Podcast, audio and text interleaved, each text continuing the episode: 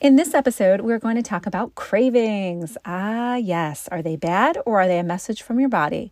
We'll break down the reasons you have cravings, explore them, and figure out how to proceed from a place of empowerment. Stay tuned and get ready to gain control over your daily cravings. Welcome to the Vita Sana Integrative Nutrition Podcast, where we explore your health on and off the plate. I'm your host, Maria Aiello, certified integrative nutrition health coach and wellness warrior. I'm so thankful you're here, so toss aside your past beliefs on nutrition and let's work together towards a happier, healthier lifestyle.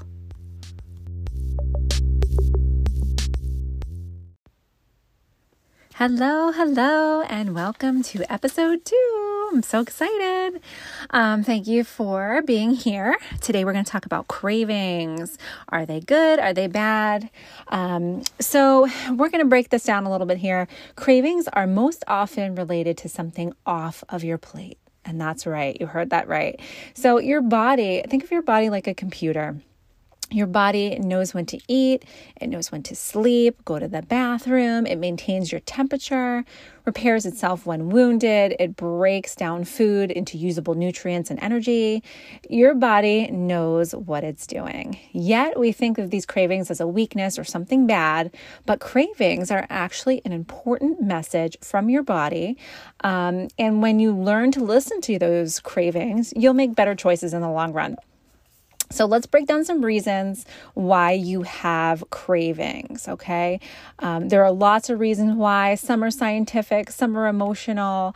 Um, they're all different reasons. One of the biggest reasons is water, dehydration. This is me 100%. I'm dehydrated and I grab a snack. Um, there are those studies that show drinking water before a meal makes you eat less, blah, blah, blah. Um, but there's actually some more science to that. So let me give you the cliff notes um, because there is a little bit behind, you know, being thirsty and craving food. So lack of fluid intake um, can make it more difficult for your body to metabolize glycogen, which is stored glucose or sugar, and your body turns that into energy. So your body, when it's lacking that or it, you know, can't metabolize that, it's going to crave sugar for a quick source of energy. Um, so it breaks down the system when you need water. That's it. All you need is water to rehydrate. So um, a lot of times when I have a craving, I'll try and drink some water and evaluate if I'm thirsty. But we're going to go into how to evaluate your cravings in a minute. Let's just talk about some of the reasons now. Another one is lack of what we call primary food, which are some of those things that I talked about in episode one your career, your relationships, um, spiritual practice. Like, are you bored? Are you emotional eating? Do you have a bad relationship? Unhappy in your job? A lot of us cope with our emotions through food, and that's really important to figure out if it might be something emotional. Um, I know I eat when I'm bored. My kids eat when we're bored. That is a huge, huge thing. Uh, another one might be seasonal. During the winter, we crave heavier, heartier foods, carbs, um, soups, potatoes, breads, sugar. Um, but in the summer, what do you think you crave, right? Watermelon, salads, leafy greens, light things, um, things like that that are going to be light and airy and full of nutrients. So the seasonal factor really does play into it because when you're home, you just want something comfy to keep you, you know, satisfied. Another thing you could have is a lack of nutrients. There's something called pica, which really isn't too common, but it's called pica and it's a non food craving. Um, it can make you crave weird things. If you ever watched, there was that show on, I think it was like the Discovery Channel, um, had people eating weird things like cigarette butts and rocks and things like that. Um, that is not very normal. Um, it's not too common, I should say. It is a normal thing that happens. Um, so if it does happen to you, it is normal. Um, and that's something you can speak with your primary care physician about.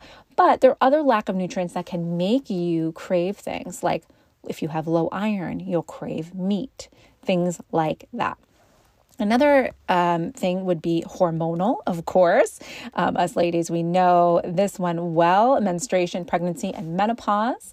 Um, and let me give you the cliff notes on this one. There is a lot of science behind this. Um, it can change your serotonin and your blood sugar to make you crave things. Serotonin is, you know, from your brain. Um, and it also creates a change in estrogen and cortisol. And that puts the body in a state of what we call high stress. And that heightens your appetite to crave foods that are high in carbs and fat. And this is something we're going to talk about in a couple more episodes about this fight or flight mode. Your body needs these nutrients because it doesn't know if it's like stressed out or having this hormonal imbalance or if it's getting chased by a bear, right? So it's just thinking this fight or flight mode. I need this energy so I can keep running from this bear, or I need this sugar because your hormones are out of whack. So there's all these reasons why your cravings can happen. But the key here is how to navigate these cravings and acknowledge them. So the first thing you want to do is acknowledge the craving we all know that if we ignore a craving, we just want it worse. If we say, I'm craving chocolate, I'm just going to ignore it, and you try to eat a strawberry, you're still going to want the chocolate after the strawberry. At least I do. Um, so we're going to acknowledge those cravings first. That's really, really important. Give them validation. Then you're going to explore the craving. Is the craving occurring with an emotion? Is this an emotional eating? You know, are you upset? Is it something um, in your career or your relationship? Are you tired? When you're tired, you make poor choices on eating. I talked about this in the last episode as well about how I was tired and I started craving carbs. Um, it is actually a study that tired people eat more calories throughout the day if you're sleep deprived. Studies show an increase um, in preference of calorie rich foods when you're sleep deprived. So you're going to, you know, crave those dense calorie high rich things like donuts and pastas and creams and things like that. Stress, if you're stressed out, you're going to crave comfort foods, energy dense with less nutrient foods. Um, and if you're stressed, maybe try an activity to de stress. Um, if it's an emotional, if you're tired, you got to take that nap. You got to get more sleep. So these are areas that when you explore them, you can correct it.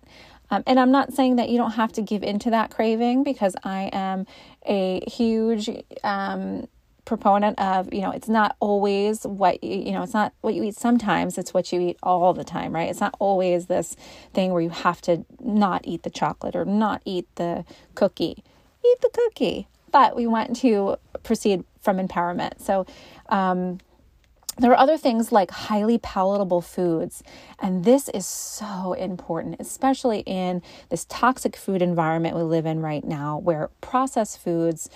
I think I heard something the other day that like the average American's diet is like 90% processed food. Um, and I want you to think about these companies, and I'm not going to name any, but that make these processed foods, like a cookie. Okay, let's just think of all the big cookie brands they actually have people in laboratories, laboratories, creating these highly palatable foods. They're actually making a chemical mixture to that like affects your brain. It affects your brain to want it, to release serotonin, to have these feel good um, emotions. And we'll also get into sugar in another time, but sugar can act like an opiate that's what what's that's what it does to your brain. The same things that opiates do. So they have these people that design these foods to be highly craved by you. So and that's also like if you've had um, like cookie cravings and stuff, and then you just don't eat cookies for two weeks, you stop craving them as much because it's not in your regular routine and your brain isn't like wired that way. Um, another thing is tied to habit. And this one, uh, moms, you guys all know this. The kids go to bed, and what do you do? You get all the foods that you can't eat when they are around. Um, I know that's me or nap time. So there's also, you know, the three o'clock energy you know, depletion where it's three o'clock, you're sitting at your desk, you got to grab that coffee, you want like a muffin or a granola bar with the sugar attached to it. So that is a huge one. If it's tied to habit, you need to think about like, am I really hungry? Or is this just because the kids went to bed and this is what I normally get? Or it's nap time and this is what I normally eat? Um, so you want to think about that as well. Ask yourself, this is huge. Ask yourself if this craving is guiding you towards a food that supports your health. And this is super, super important because it's really going to help you figure out what you want to eat. I know that sounds silly, but if it's if it's bringing you towards your diet or away from your diet, it's going to affect if you're really going to eat it, right? Um, also, I want you to think about I want you to think about like if you go out with your friends and you you know want to eat tacos and the desserts and have the drinks um you know that's something you can do. Don't think that you can't do that. And if you crave that like that's also a craving you can have. I'm craving going out and having a meal. But did you ever notice that sometimes when you go do that, you'll come back your, or the next day and you'll crave a big salad or something healthy? That's your body's way of balancing it out. Um, and, you know, going out with friends, that contributes to your well being. It's all interconnected. Um, so just ask yourself about where that food is guiding you, that food craving is guiding you. Is it guiding you towards donuts? Um, or is it guiding you towards, you know, something a little healthier? Could you maybe substitute it? All of these things are going to help you proceed from a place of empowerment we don't want to think that these cravings are the boss of us, right? That you can't help it. You just, you got to have that cookie and there's nothing you can do about it. Um, use these cravings to determine if something is out of balance. Will this food satisfy your craving or is there something else out of balance that you might need to fix? We're going to experience cravings from time to time, maybe every day. Um, and you'll find yourself craving um, nutrient dense food, good food, leafy greens, whatever, um, if you start kind of evaluating where you're going with these and checking in with yourself instead of just grabbing whatever you are craving. So, try to implement some of these, rewind, take notes, and I know that once you figure out where your cravings are coming from, you're going to have an easier time figuring out how to deal with them. Thanks so much for tuning in today. I'm so happy you're here. Stay well, and I would love to connect with you on social media. You can find me, Maria Aiello, on Instagram or Facebook. You can find Vita Sana on Facebook as well. Um, or you can hit up my website, vitasana.life, and we can connect there. I'll see you next time.